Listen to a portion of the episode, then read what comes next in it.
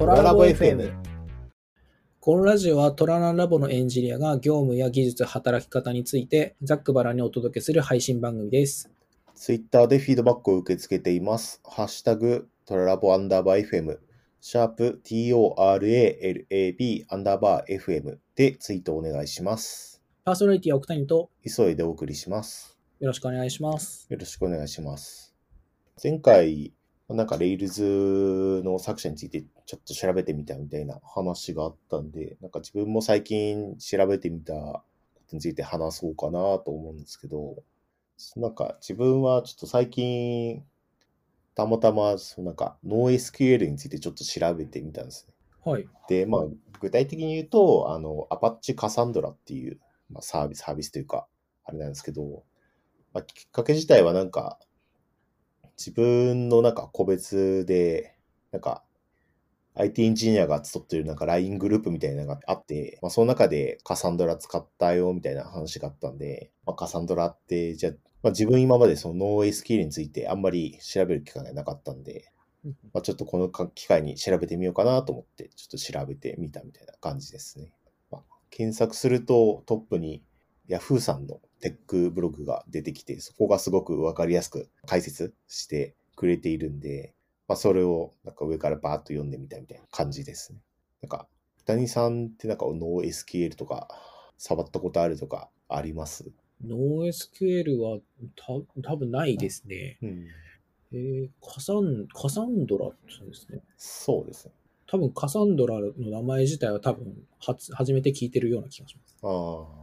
まあなんか、なんですかね。自分、昔技術書典で本を出したときに、なんか Kotless っていう、まあ Kotlin で AWS のサーバーレスアプリケーションを簡単にデプロイできるフレームワークの使い方みたいな本を書いたときに、まあ、一応 DynamoDB で AWS のいわゆるまあノイスキル、まあ、キーバリュー型のデータベース、一応触ってはいたんですけど、まあ、なんか仕組みとか、なんだろうな、どういうもんなのかみたいなのは、特に意識せずにその時点では使ってたんで、まあ改めて調べてみて、まあ、NoSQL どんなもんなのかなみたいなのが、一旦頭の中に入ってみたいな感じですかね。キーキーバリューのストアとしてだけで言うと、まあ、普段身近に使ってるのは Redis ぐらいうん、ですけど、あれも NoSQL でいいんですか？ね、認識って。Redis って。ああれはあくまでキャッシュでしたっけ？調べ。永続化できるキャッシュとして今まで多く採用されています。だから、あ、まあ、NoSQL でいいのか。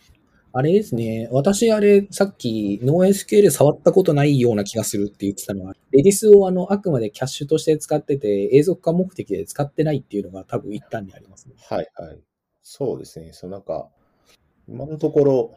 トラノアナラボでは、まあ、今のところ NoSQL 化の予定はないとは思うんですけど、とかまあ、あの、なんですかね、NoSQL 自体、なんか使わないとモダンじゃないとか、そういうものではないなっていうのが思ってて、うんうん。なんか必要、自分たちがえー提供しているサービスの特性に応じて必要か必要じゃないかっていうのが結構はっきり分かれる、なんか仕組みなのかなっていうのがすごく大きな印象がありますね。ああ、そうなんですね。そうですね。なんか、向いてるようなものとしてだとどんなものが挙げられるんですかね？そうですね。まあ、あの、カサンドラ？カサンドラというかまあ、NoSQL って、とか、カサン、まあ、とかカサンドラだと、えっ、と、いわゆるなんか整合性が担保されてないことがあるんで、えっ、と、いわゆるなんか通販のなんか受注情報とかって整合性が大事じゃないですか。あの、ちゃんとデータの整合性が取れてないと、なんか注文が二重になったりとか、あの、そういうことが起きかねないので、なんていうか、トランザクション相当の機能をを必要とするかどうかみたいなところ、そうですね。なんで逆に言うとなんか、ある程度、そのなんか古い情報が混じってても、いいような場面、なんか更新頻度が少ないようなも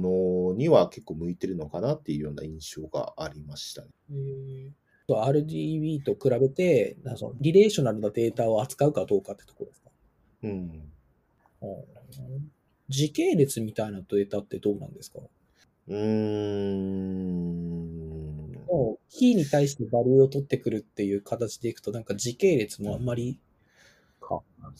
と、まあなんかどう使うかに結構依存すると思うんですけど、なんか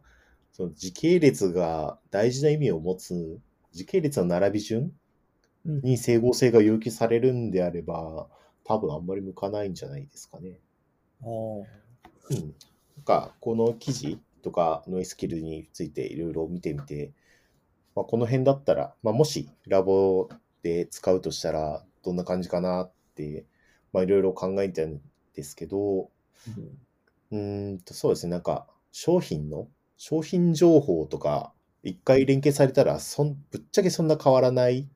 うんうん。まあ、もちろん変わることはあるんですけど、そんなにその頻度が高くないんで、まあ、そういうなんか、なんか商品展示の周りの商品名称がだったりとか、うんうんえー、と作者の情報だったりとか、みたいなところだったら、もしかして活用できるんじゃないかなみたいななんかいろいろ考えてました。ユーザー情報のとこですかね。まあ、表示名とか、はい。まあ、何かしら、まあ、うん、なんだろうな。でも、まあ、表示名なのかな。なんか、住所とかの情報はちゃんと持ってなきゃいけない気がするし、うん。リレーショナルな関連付けがされそうなデータなんで、なんかそんなこともないのかなと思ったり、今しながら見てますかね。リストをそのまま上書きするような感じでやればできなくはないのか。でも、長くなるとなんとな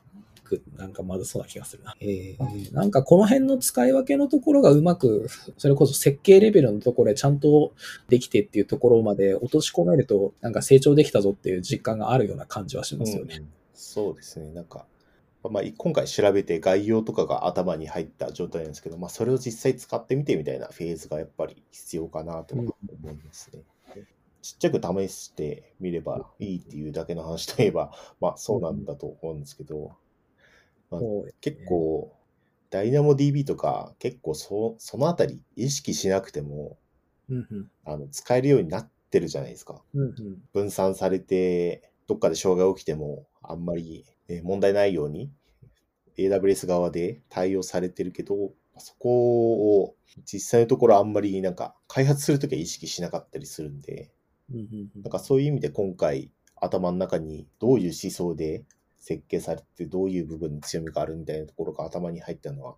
今回収穫だったかなって個人的に思ってます。サービス提供されてるキャッシュだったり DB の機能だったりって、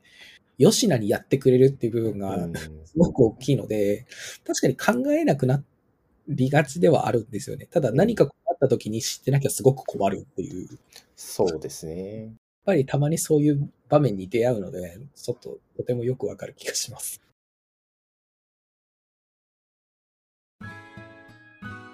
第9回終わりです。今回はえノエスケールに関して磯江さんがちょっと調べたところをきっかけにちょっといろんな話をしていきました。普段自分が使わないものだったりとか、あの実個人として実績がなかったりするものだったりをどううまく使い出していこうかみたいなところに話が落ち着くのかなというふうに思ってます。うんそうですね。まあ、もし、ね、トラナのラボのサービスの中で、まあ、マッチするものがあれば、ぜひチャレンジしてみたい分野かなとは思うので、まあ、今後少しずつ まあ進めていくことになるかななんて勝手に思ってます。もしトラナラボについて興味を持っていただけたら概要欄にトラナラボの公式ウェブ URL を記載しているのでアクセスしてみてください。